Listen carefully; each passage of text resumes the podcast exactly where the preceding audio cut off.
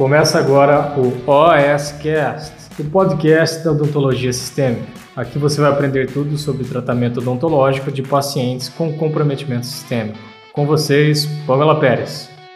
Hoje eu trouxe 10 situações que às vezes, sem querer, Enquanto a gente está trabalhando no consultório odontológico, nós fazemos e causamos medo, insegurança no nosso paciente. O vídeo de hoje é baseado num artigo fantástico publicado no Australian Dental Journal de 2013. Esse artigo é uma revisão de literatura maravilhosa falando sobre a gestão do medo dentro do consultório odontológico. E aí ele cita inúmeras formas de como você controlar o medo do seu paciente, abordagem, manejo, vale muito a pena você ler. Eu vou deixar aqui embaixo caso você se interesse em ter esse artigo e ler o artigo. Então vamos lá. A primeira é ser rude ou apressado. Uma das situações que esse artigo revela é que alguns pacientes eles podem sentir antipatia com nós dentistas. E não só porque eles têm medo ou eles não gostam do dentista, mas dentistas que são mais rudes, desatentos, que não ouvem bem o seu paciente, que não têm muita paciência, acabam passando uma sensação ruim. Então, procure conversar com calma, por mais que você esteja apressado ou esteja cansado, a gente fica nervoso durante o dia, não expresse isso. Tente ser o mais carismático possível manter uma postura de alegria, de confiança e de tranquilidade. Número 2, contar para o seu paciente algum outro evento desastroso. Esse fato é muito interessante porque eu tive um depoimento de uma paciente que precisou ser atendida por outro colega de outra especialidade e ela ficou muito insegura porque ela estava acostumada comigo e não puxando a sardinha para o meu lado, mas eu costumo ser uma pessoa muito calma para falar com os meus pacientes. E ela teve que procurar um outro colega maravilhoso, um excelente profissional, mas ali na conversa com ele, sem querer, ele acabou falando uh, de alguns casos mais complicados que ele teve, de paciente que ficou com o rosto muito inchado, que teve hemorragia. E a minha sugestão é evite conversar ou citar esses casos com o seu paciente. Por mais que você às vezes está contando de um outro episódio, de outro colega que fez isso, não é o melhor momento para você ter esse tipo de diálogo, esse tipo de assunto, enquanto você está ali atendendo. Não faz o menor sentido, na verdade. A maioria dos pacientes já tem todo o preconceito e todo o medo com o dentista. E aí, se você puxa um assunto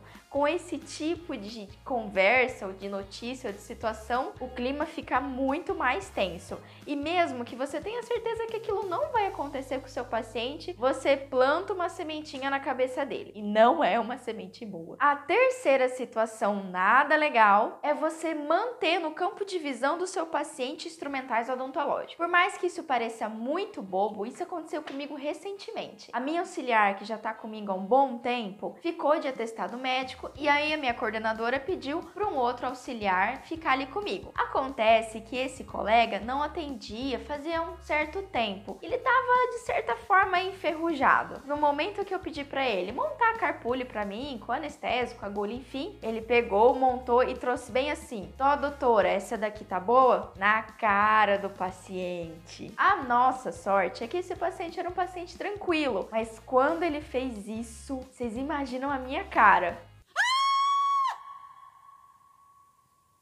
Sim, eu quase comi ele com os olhos. E aí, depois que a gente fez o atendimento e tudo mais, depois eu sentei, conversei com ele falei: Ô, meu amigo, você tá enferrujado, né? Evita, assim, passar na frente, no campo de visão do paciente, a carpule com agulha. É importante você orientar e treinar a sua equipe. Então, a minha sugestão é Evite abrir pacotes, especialmente durante cirurgias ou procedimentos endodônticos, quando você vê que o paciente tem medo. Deixa tudo pronto na sua bancada de forma organizada, abre só o mínimo necessário ali na hora e evita ao máximo passar isso pelo campo de visão do paciente. E a quarta situação que nós temos que evitar é demonstrar ou falar palavras negativas para o paciente. Eu sei que isso também parece meio óbvio, mas já aconteceu comigo e pode ser que tenha acontecido com você também enquanto nós estamos ali fazendo um procedimento, pensa aquele terceiro molar difícil de sair, ou uma situação que você não tá tendo um isolamento melhor do mundo, não tá conseguindo fazer o melhor preparo, e ali no nervosismo, naquela situação de apreensão, você acaba soltando algumas palavras mais negativas ou mostrando ou expressando ali com os sinais corporais nada está indo bem e que a coisa não está do jeito que você gostaria. Na época da faculdade, lógico que na época da faculdade a gente comete vários erros, é normal, a gente está em fase de aprendizado. Mas eu lembro de uma colega minha que eu gosto bastante, que hoje é uma excelente profissional. Eu estava atendendo do lado dela e ela era uma pessoa que tinha bastante dificuldade com o dentística. Eu não lembro se ela estava tentando isolar ou fazer adaptação de uma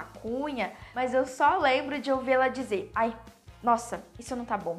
Nossa, ai, tá ficando macaco isso daqui, não vai dar certo, isso não tá legal. Eu fiquei rindo por dentro ouvindo isso, mas ao mesmo tempo pensando, caramba, o que que esse paciente vai pensar dela? Ela é uma excelente profissional, mas infelizmente, naquele momento de desespero e nervosismo, acabou falando algumas palavras extremamente negativas. E é impossível o paciente não sentir medo ou não se sentir seguro com um dentista que expresse esse tipo de sentimento. É completamente normal nós passarmos por algumas situações, alguns casos, alguns procedimentos que são mais difíceis, são mais chatos, mais complicados. Mas se você estiver ficando nervoso, notar que isso está te tirando do sério e você está ficando frustrado por não conseguir fazer as coisas do jeito que você gostaria, pede um tempo, pede licença pro paciente. Ô seu João, o senhor dá só um minutinho? Sai da sala, vai no banheiro, lava o rosto, respira profundamente, toma uma água, enfim, dá um tempo à sua cabeça, clareia a mente e volta a atender. 5. Barulhos desagradáveis. É quase impossível dentro do consultório odontológico eu reduzir todos os ruídos. Tem o ruído insuportável do sugador, da alta rotação, da baixa rotação, às vezes o próprio ruído da sala,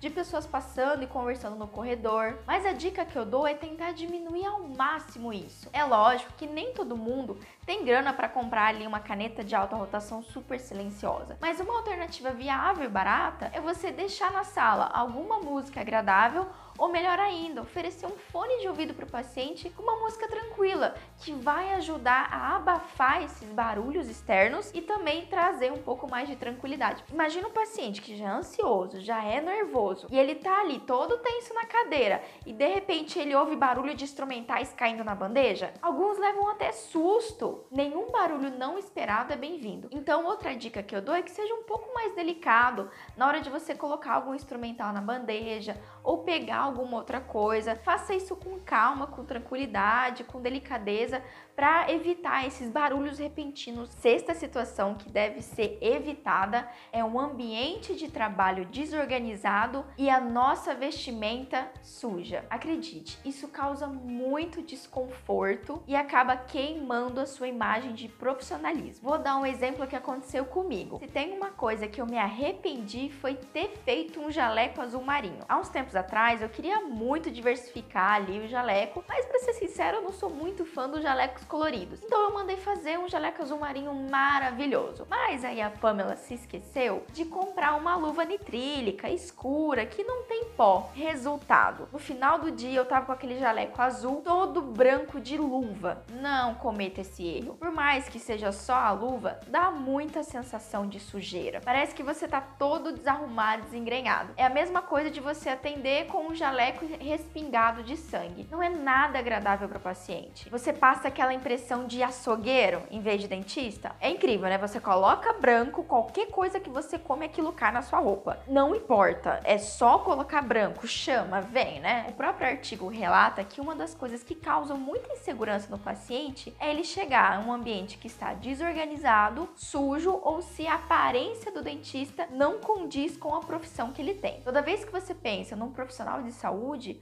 você pensa em alguém que tem muito asseio pessoal, bem vestido, bem penteado, de extrema limpeza, quase ascético. Então é de extrema importância que você passe ao máximo essa sensação de limpeza e organização para o seu paciente. Sétima situação que você tem que evitar. Talvez nunca você tenha ouvido falar nisso. Esse é mais um dos medos que esse artigo australiano cita. Os pacientes têm medo de se afogar com a água ou com a saliva. E esse não é um exagero, é um medo que realmente existe e passa na cabeça dos pacientes. Tem medo do que chama de desastre médico. Na verdade, eles têm medo de qualquer coisa que aconteça que possa agravar a situação de saúde deles. E alguns deles sentem sufoco, fobia se tem muita água acumulada na boca ou excesso de saliva, especialmente se o paciente está deitado. Essa sensação de sufocamento, afogamento piora muito. A dica que eu dou é evitar deixar os pacientes muito deitados e ter no seu consultório a melhor sucção possível. Oitava situação: não explicar os passos do seu procedimento ou do atendimento do dia. Pacientes que têm um pouquinho mais de conhecimento, de nível de instrução, são um pouco mais críticos ao serem atendidos. Então, se você vai atender esse perfil de paciente, procure explicar detalhadamente cada situação. Como é feito o tratamento endodôntico, como é realizado o botox. Você use ali um pouquinho de termos técnicos. Mostre para ele um pouco de ciência. Quanto mais conhecimento o seu paciente tiver, mais crítico, mais detalhista ele vai ser. Mais informações ele vai querer de você. É importante que ele saiba o que está acontecendo com ele, o que você vai fazer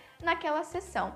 Assim ele se sente seguro, ele sente que ele tem domínio do tratamento dele. Nono erro que dentistas apressados cometem: tirar dúvidas do paciente de forma rasa, sem se aprofundar muito. É normal o paciente ter dúvida, perguntar para você sobre algum procedimento, por que, que aquilo deve ser feito, ou alguma outra alternativa. E se você é um dentista inteligente e quer fidelizar esse paciente, procure explicar de forma profunda. Se for necessário, mostre uma imagem para ele, mostre uma figura que exemplifique aquele procedimento, aquela situação. Explique detalhadamente para esses pacientes. Quando você justifica alguma decisão, algum procedimento de forma rasa, você perde autoridade, você não consegue passar a credibilidade que o paciente necessita. Você acaba deixando ele desconfiado. E décima e última situação que você deve evitar é não pedir permissão para o paciente. Alguns pacientes, em vez de sentir medo, eles sentem um pouco de insegurança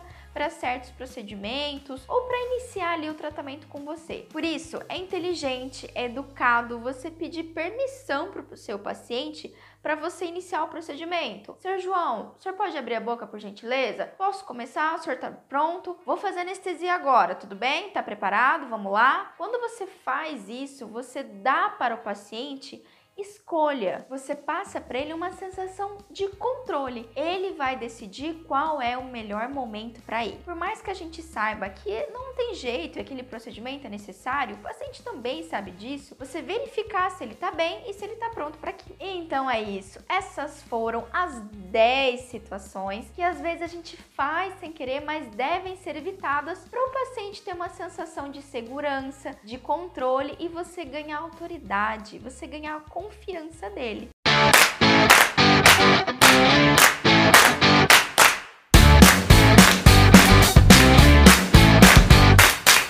Você ouviu o OSCast, o podcast da odontologia sistêmica. Se você gostou desse episódio, tem muito mais nas nossas redes sociais. Siga-nos no Instagram, arroba Pamela P. Pérez, e no nosso canal do YouTube, Pamela Pérez. A gente se vê na próxima. Um abraço, até mais.